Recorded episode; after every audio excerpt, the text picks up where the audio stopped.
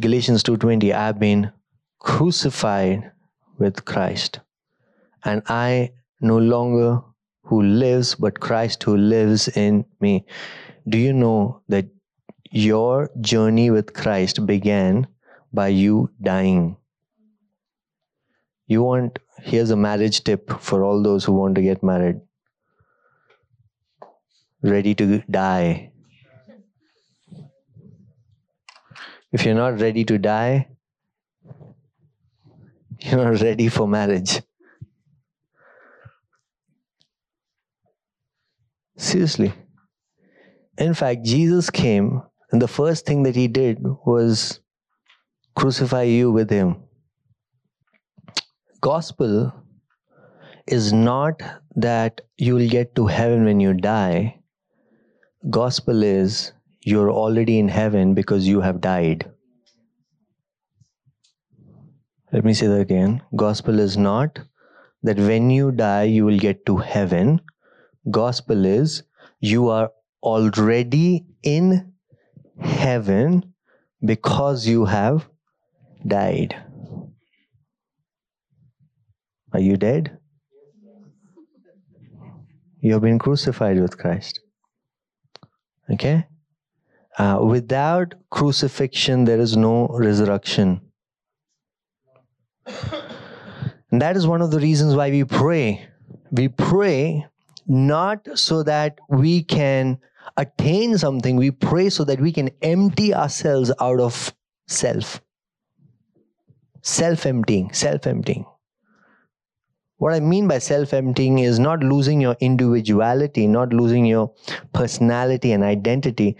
Self emptying means emptying your ego. The word I in Galatians 2:20 which says for I have been crucified that word I is ego. For my ego has been crucified with Christ. I no longer who lives, but Christ lives in me. And the life that I now live, I live by putting my faith in the Son of God. So, the criteria of the life of Christ to fall in you, the criteria is that your ego is dead. Your ego is dead. You claim yourselves crucified. Our baptism, the baptisms that we do, is not the baptism that John the Baptist did. John the Baptist's baptism was about repentance from sins. Our baptism is about resurrection that as Jesus died, so, so did you die with him, so that as he became alive, you also became alive.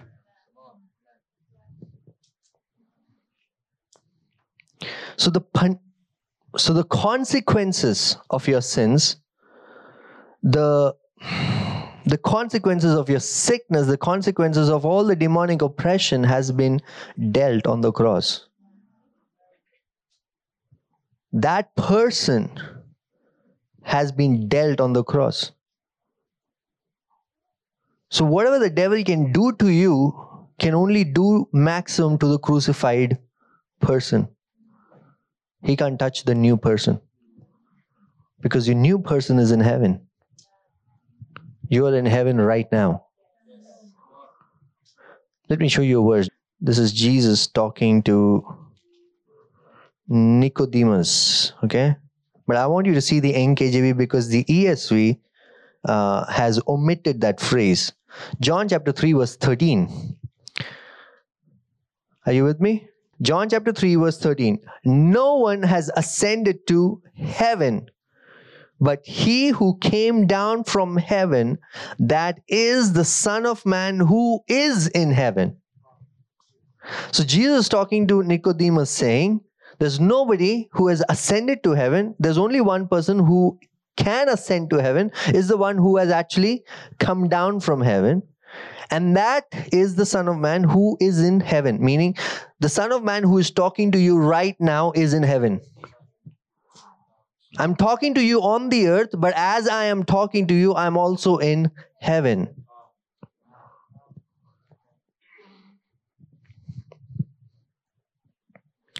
Okay, one more verse Ephesians chapter 2, verse 4 and 4 to 6. Ephesians chapter 2, verse 4 to 6. But God, who is rich in mercy because of his great love with which he loved us, next verse, even when we were dead in trespasses, made us alive. He made you alive together with Christ. So, as Christ became alive, you also became alive. By grace, you have been saved and raised us up together and made us sit together in the heavenly places in Christ Jesus. You are seated with Christ in heaven right now. This is not talking about future reality, it's talking about what has already happened. So you are in heaven as Jesus is in heaven. Okay? Where are you? In heaven. Now, how is that possible? How is that possible? You have to understand that you are a spirit being. What are you? Spirit being. The day you accepted Jesus, your spirit being has been united with the Holy Spirit. Now you are one. How can your spirit and Holy Spirit become one? If you want to understand that mystery, get married. How can a man and a wife become one? Two different individuals, but they become one in a covenant of love. Just like that, when you believed in the gospel, you were sealed with the seal of the Holy Spirit. Ephesians 1 verse 13. So you are now not just I, you are we. Spirit, your spirit, and the Holy Spirit. This, your spirit is who you are. That's who you are. You're not the mind, you're not the heart, you're not the hand, you're not the body. You are a spirit being. Your spirit being has a heart or a soul which has emotions and thoughts.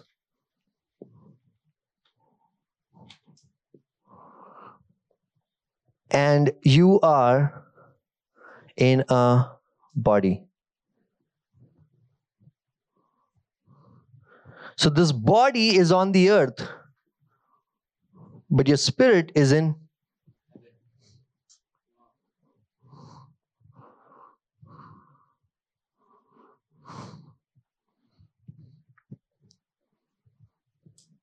Okay? The spirit being is completely saved. The spirit, your spirit being has no sickness, has no deformity, has no demonic oppression, is not struggling with sin. Your spirit being is completely renewed in the image of Christ. Remember 1 Peter 1 verse 23? You are born of the imperishable seed, which is the living and abiding word of God. So you are recreated. You were recreated. The day you accepted Jesus, you were recreated. That's the conversation that Nicodemus had with Jesus. Jesus said, If you want to see the kingdom, you have to be born again, born from above, born from a higher reality. And Nicodemus said, How is that possible? Should I go back into my mother's womb again? And Jesus is like saying, Hey, I'm talking about a spiritual rebirth. So, the spirit being is completely saved, is exactly like Jesus. And where is it located? In heaven. Where are you seated right now? In heaven. You're not going to be seated, you are already in heaven. That's the message of the gospel. That as Jesus died, so you died with him, because, so that as he is resurrected, as he is made alive, so are you made alive together with him. So, where is Jesus? in heaven. Where are you? In heaven. But the thing is, our bodies are still on the earth because we have a divine mandate upon our lives, a spiritual mandate to be fulfilled. That's why Jesus taught his disciples to pray like this Our Father who art in heaven, hallowed be thy name. Let your will be done. Let your kingdom come as it is in heaven. Let it be done on earth. So, for God's will and purpose and plan and His dreams to happen on the earth, it is happening through you because you are becoming that channel. Because you are the spirit that is in heaven, but your body is on the earth. You are the bridge of where God's spiritual purposes comes into fruition.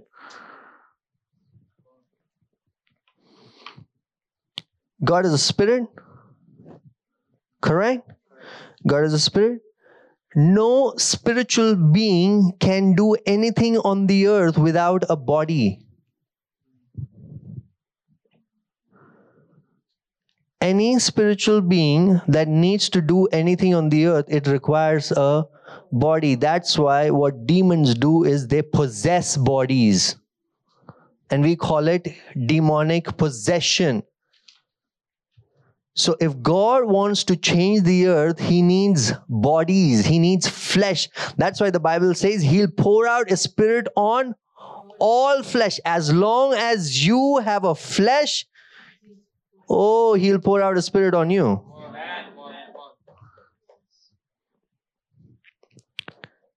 Anything that needs to be done on the earth, if God's will needs to be done, you have to become that channel. You have to partner with Him. Otherwise, God's will cannot happen. Look in the Bible. Every time God did something, He partnered with a human. From Adam to Abraham to Noah, David, Gideon, I was going to say Goliath. God needs to needs a human to partner on the earth. It's not because you know he he is limited, but that's how he has created. He he purposely is a God of partnership. He does not play solo. Why? Because he's not ego egotistical like us, egoistic like us. Right? Okay. So where's your spirit? In heaven. In heaven, do you have any diseases? Any sickness? Any sin? Any any demonic oppression? Uh, any poverty? But are you sick? Here? Are you sick here? Do you struggle? Do you suffer? Now you see, you're dealing with two realities. One reality where you're completely healed, completely set free, completely forgiven, and the other reality where you're suffering. Okay? Which reality is the bigger reality? You tell me. Heaven's reality or the earth's reality? Heaven's reality is the bigger reality, right? Now, John chapter 14, verse 6, Jesus said, I am the way, the truth, and the life. No one comes to the Father except through me. Now, I just want to just focus on the phrase, I am the truth. Why didn't Jesus say, I am a truth? Are you suffering today? Is that a truth? It's a truth. But Jesus said, I am the truth. Do you know the difference between the truth and a truth? The uh, a truth can change. Today you might have headache, tomorrow you will not have headache. So it can keep changing. The truth never changes. It remains solid, meaning it remains the same over time, over geography, it is the same. Okay? So for for the benefit of the discussion, I'm going to use the truth as the absolute truth and a truth as subjective truth. Absolute truth are those that never changes. Subjective truth can change. So right now what's the time? It's 11:40, but by the time people will see this video on YouTube, it'll be whatever time it is. Our friends in the United States, they're experiencing night. So we are all are living through a subjective reality. So what time is it? It's a subjective reality. But the thing is, if you ask the sun, sun, are you schizophrenic? That you shine sometimes and you don't shine sometimes? Yes, the sun is not emotional. The absolute truth about the sun is that it keeps shining 24 7. But still on the earth, some portions of the earth experiences night and only some experiences day. Why? Because of the rotation of the earth. So just because I experience night, I, it will be very stupid on my part to say sun has stopped shining. Just because you don't experience healing, it is stupid on your part to say God doesn't heal. Just because you don't feel forgiven, you don't have enough evidence to accuse God of not forgiving.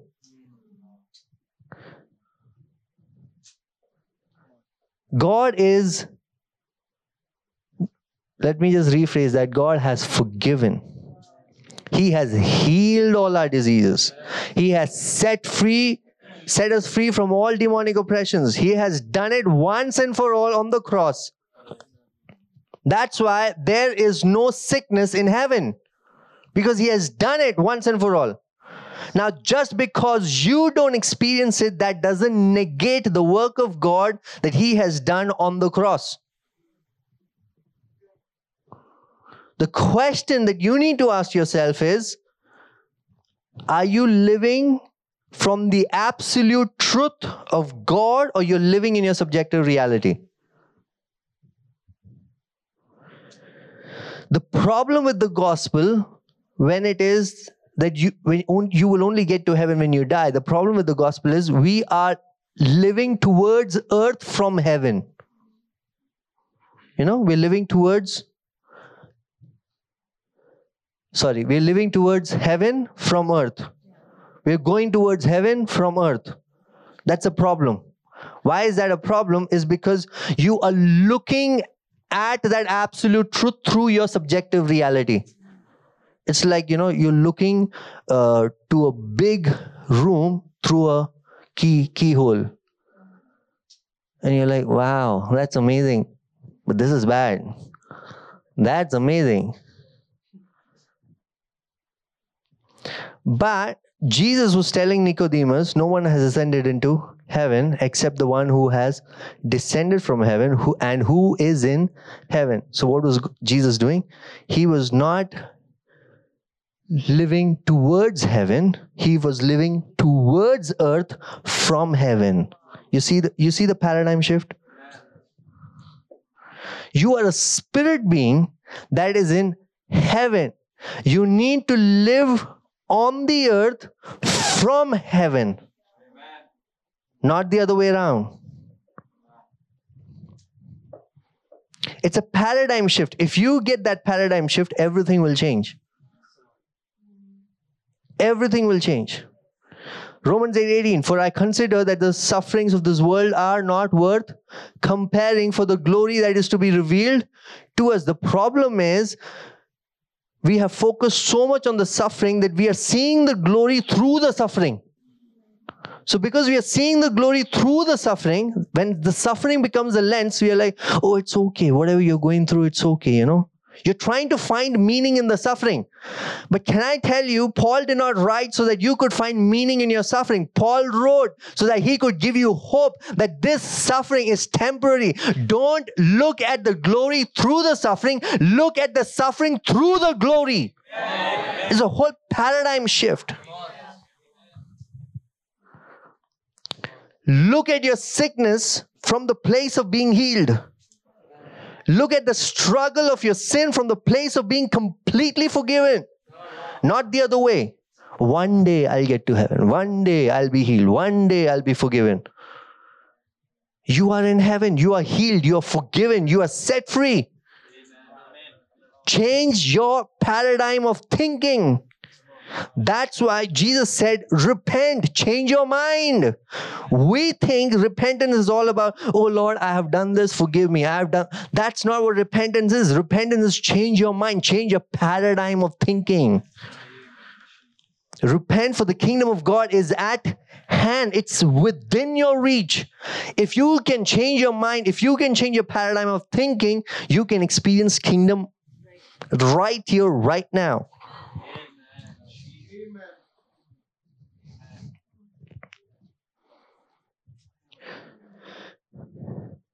You are not given the Holy Spirit just to experience the demo of heaven.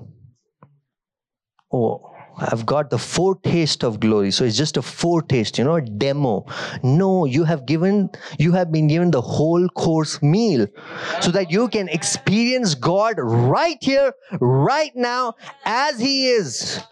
But to do that, you have to, you have to change your paradigm from seeing Him through the lens of suffering, but to see your suffering through His lens.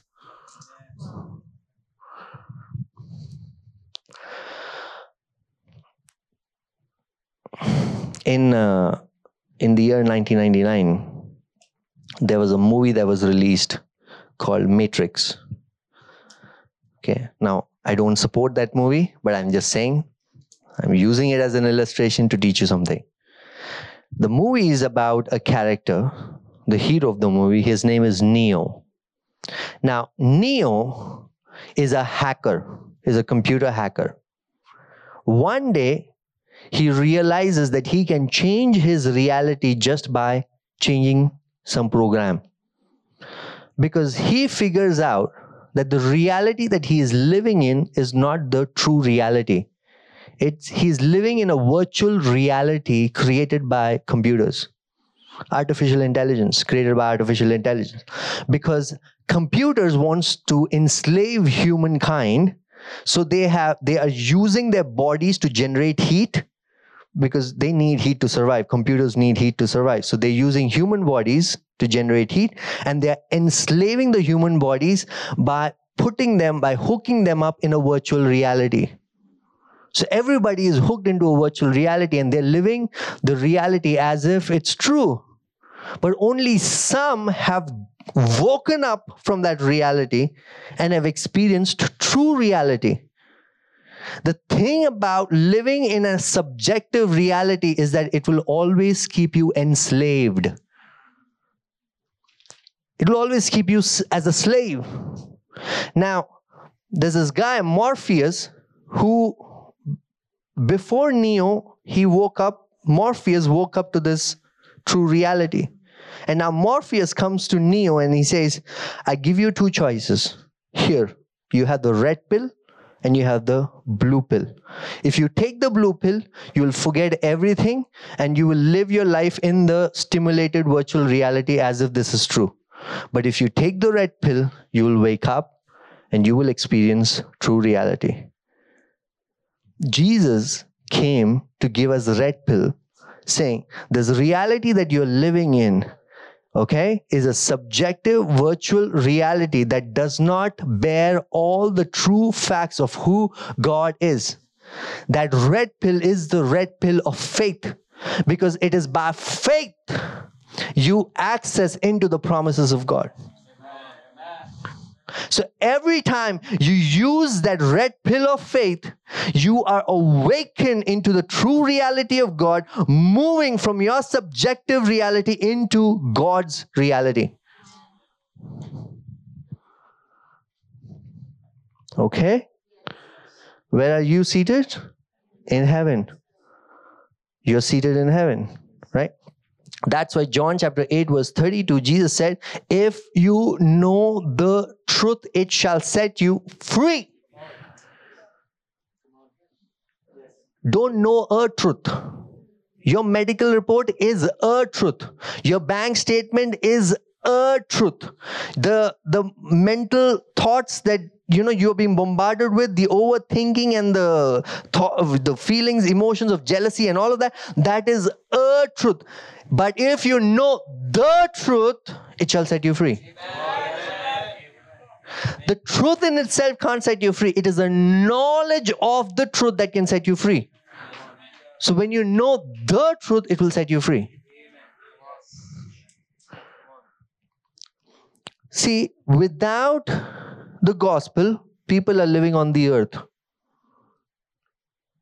through that subjective perspective, subjective, in that subjective reality, enslaved by the devil, enslaved by the circumstances that are hitting them. But if you can open your eyes, well, what I mean is, if you can open your spiritual eyes, you will see you're not living on the earth, you're living from heaven on earth. You're positioned far above every power, every rule, every authority, every principality. You're positioned far above all of that. And now you're ruling the earth.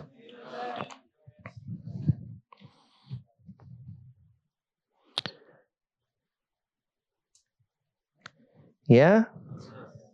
So, move your life from living in a in an illusion into God's truth. So the medical report is an illusion. It is a true illusion in its sense, but it's an illusion. God's truth is what He has done on the cross and everything that the cross has bought for your behalf.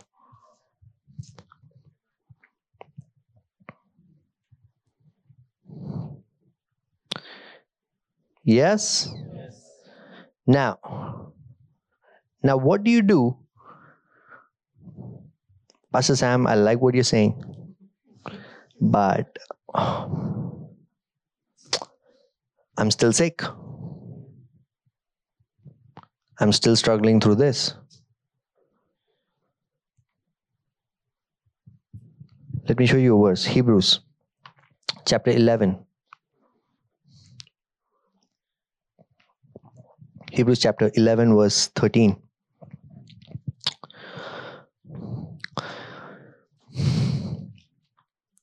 Have you got it? Because I want you to see this. Hebrews chapter 11, verse 13. These all died in faith. That's it. These all died in faith. Okay, what's the next phrase? Not having received the things promised. Who promised to them? God promised to them, but they did not receive it. But the beauty is, they died in faith. Now, what I want to ask you is will you die in faith rather than believing something that is not true of God? Oh, I, I'm having cancer and I prayed for it and I died. But did you die in faith?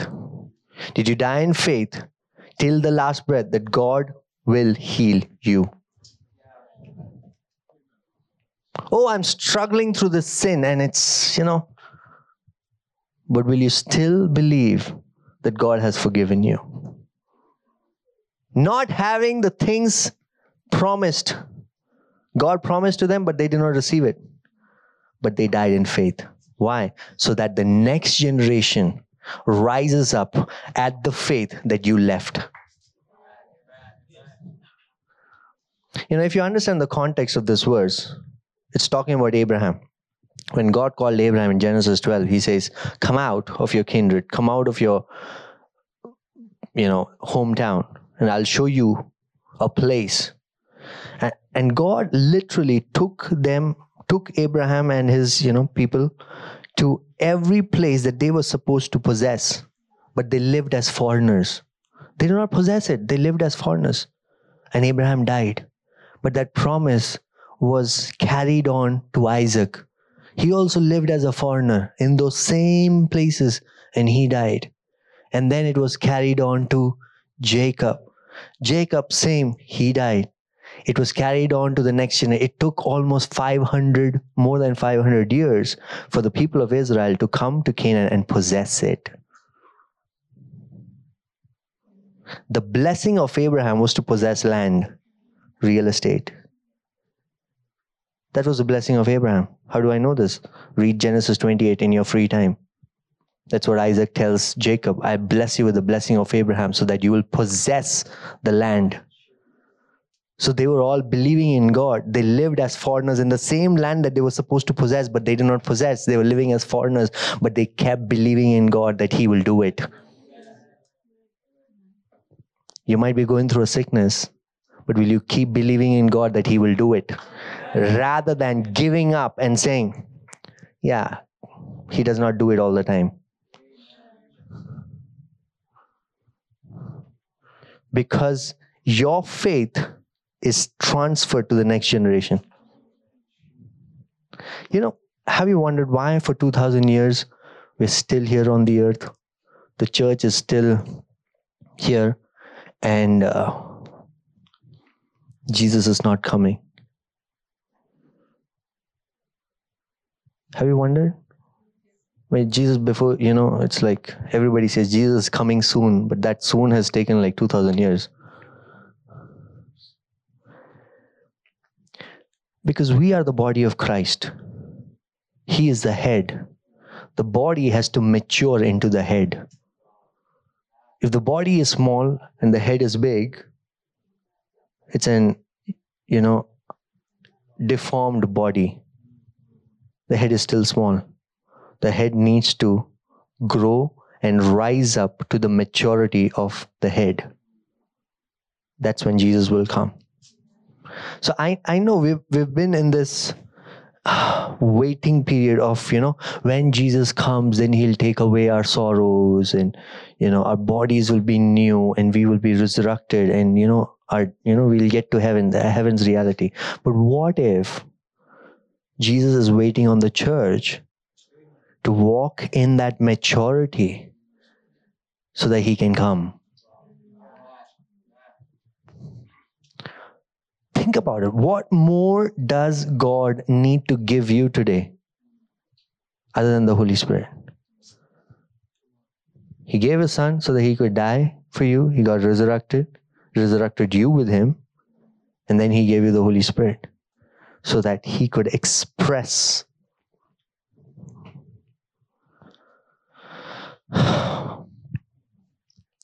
Amen I want to say this again don't make your suffering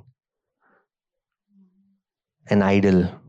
Don't make a monument out of your suffering and be like, I went through all of that, you know, praise be to God. Because if you make a monument out of your suffering, you'll never move on to glory. Look at the glory. See your suffering from the place of glory. That will transform you. See, when Paul wrote, For I consider that the sufferings of this present age are not worth comparing, he, w- he was not writing so that you could focus on the suffering back again.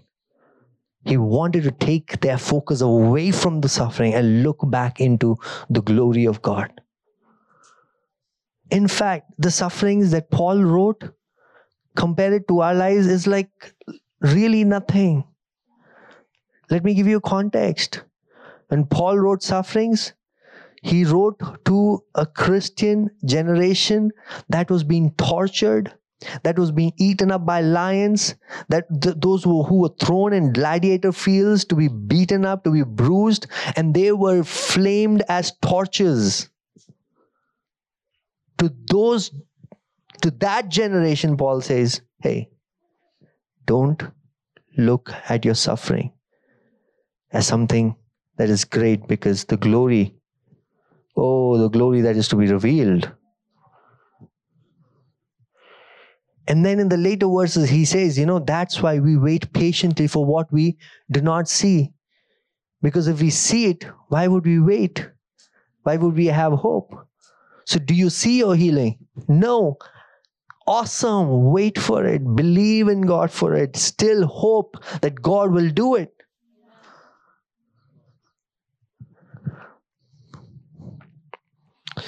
Amen. So, there were these couple of people who went to Jesus and they said, you know, what must we do to be doing the works of God? John 6 28. What must we do to be doing the works of God? And you know, Jesus answered one line believe. Say with me, believe. Our job as God's children is not to understand suffering okay is not to write a thesis on suffering oh, you know our job is to believe in god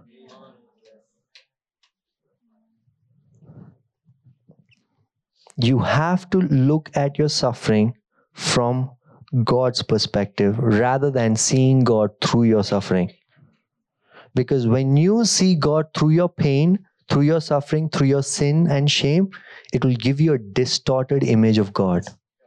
Have you heard the phrase hurt people hurt? You know why hurt people hurt? Because that's all they can see. You are not hurt.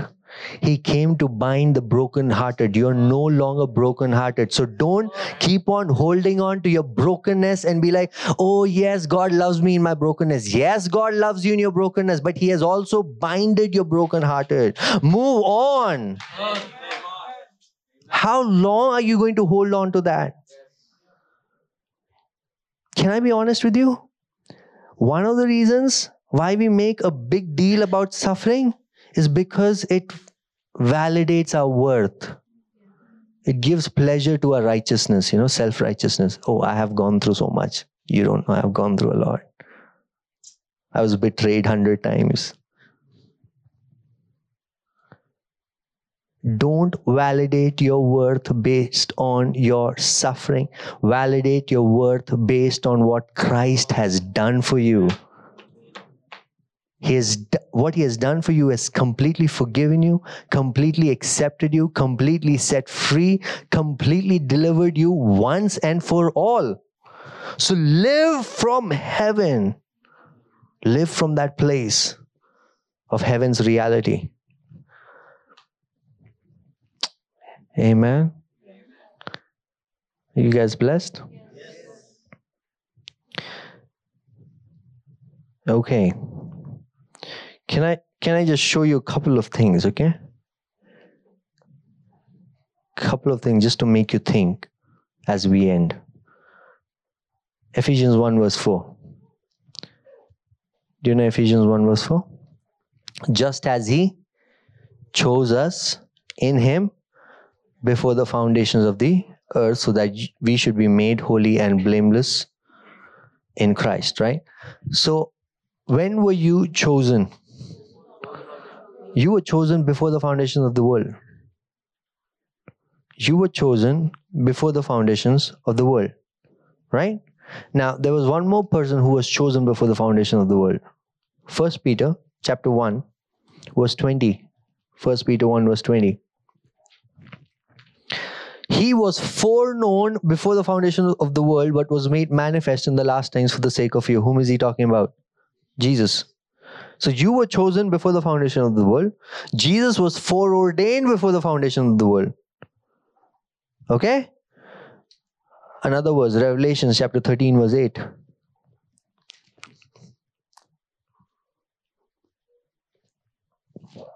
Revelation 13, verse 8. And all who dwell on earth will worship it, everyone whose name has not been written before the foundation of the world in the book of the life of the Lamb who was slain. When was Jesus crucified? When was Jesus crucified? 2000 years ago? In our timeline. But for God, he was crucified before the foundation of the earth.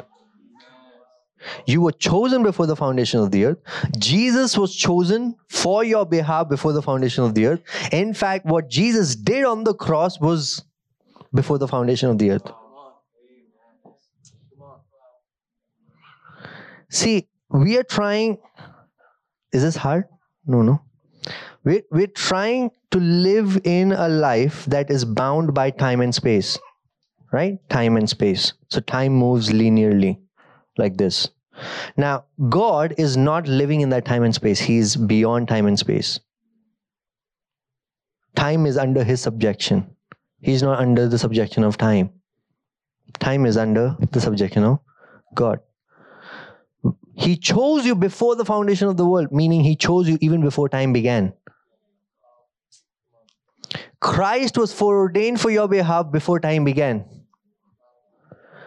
What Jesus did on the cross was an eternal thing. It happened as if it happened before time began. Hebrews 13 verse 8 says Jesus is the same yesterday, today, and forever. Why? Because he is before time began. Okay? Yes. Now, that is why anything that we do in heaven's reality in the spiritual realm is as if it is before the foundation of the world. It is before time began. It is in time when you feel sick. It is in time when you feel depressed, but you are not in time. You have been redeemed out of time. You are in God. You are in Christ, far beyond all powers and principalities. That's where your reality is.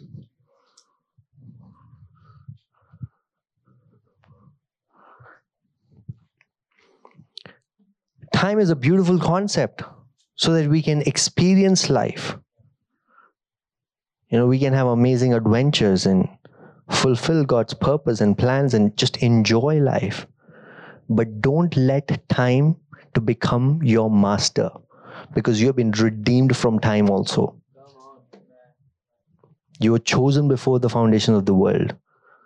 God knew you everything that God created is for your pleasure.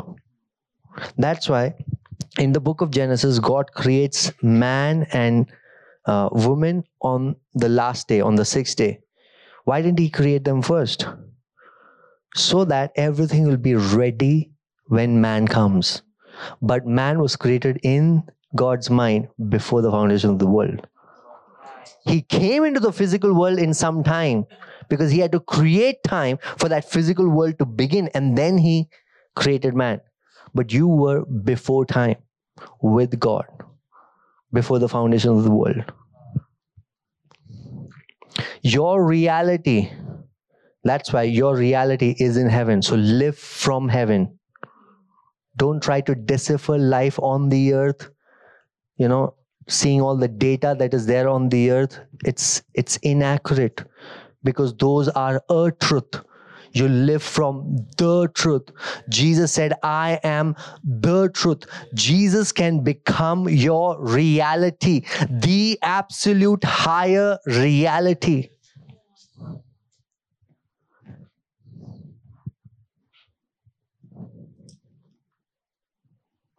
Amen. That's why his word, John 17 17 says, Sanctify them by your truth. Your word is truth. Sanctify them by your word, by your truth, and your word is truth. That's why we go back to God's word. God's word is like the red pill that tells you, hey, this this is an illusion. This is a truth which will keep changing, but the truth will not change, and that is Jesus. Just like He is, so are we in this world. Is Jesus sick? Is Jesus struggling through sin? Is Jesus demon oppressed? Then so are you. My experiences does not negate the power of the gospel. Amen. Amen. Are you guys blessed? Yes. So live from heaven. Live from heaven. You know, one, one of the things that I often do, I don't know, and I don't know how much I share about it. Know, Ephesians 2 verse 4, from 4 to 6, which says that we are seated far above every power, every rule, every principalities. And one of the things that I do in my quiet time is close my eyes and just see through the faculty of my imagination that I'm seated with Christ. far above every power. And then I contextualize it for my for the problems that I'm facing. That every problem that I face, I see them below. They are beneath my feet. And I and I'm like, thank you, Father. Thank you, Father, for setting us free, for setting us free from all of these things that are beneath us.